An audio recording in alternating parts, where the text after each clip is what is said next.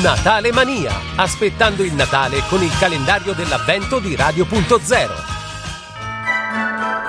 Oggi apriamo la casella dell'8 di dicembre, festa dell'Immacolata, giornata di feste, quindi una di quelle da passare magari con i propri parenti in casa, invitando, perché no, i nonni. Nonni, ma non solo, perché questa ricetta è molto buona per tutti, però abbiamo apprezzato anche l'ironia del nostro Gino Fioravanzo di Latisana, che ci ha inviato questi canederli dell'anziano sano in brodo.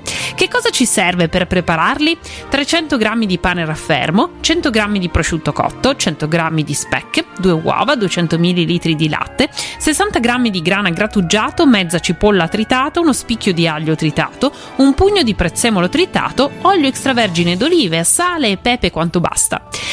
Andiamo a vedere come preparare questa ricetta che oltretutto è anche una di quelle ottime ricette che ci aiutano a recuperare per esempio il pane che è avanzato. Andremo a sbattere le uova intere con il latte, taglieremo il pane a cubetti e lo immergeremo nel composto mescolando con un cucchiaio di legno.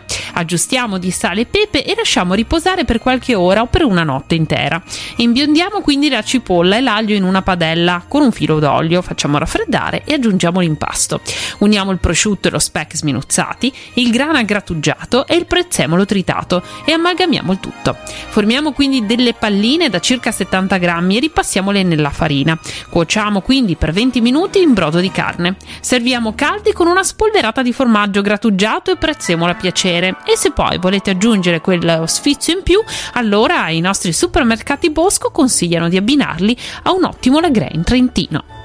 Abbiamo parlato di una giornata da trascorrere e condividere con i vostri cari, ma voi conoscete davvero le storie della vostra famiglia? Durante le festività ci sono momenti perfetti per dedicare del tempo ai vostri nonni o agli zii. Fatevi raccontare il passato della vostra famiglia. Ascoltare i racconti dei parenti anziani vi farà scoprire il vostro passato e così, indirettamente, conoscerete meglio anche voi stessi. È un modo per creare un legame più intenso con i vostri cari. Invitate soprattutto bambini e ragazzi a farlo. È un'importante parte del nostro essere umani che spesso purtroppo oggi viene dimenticata.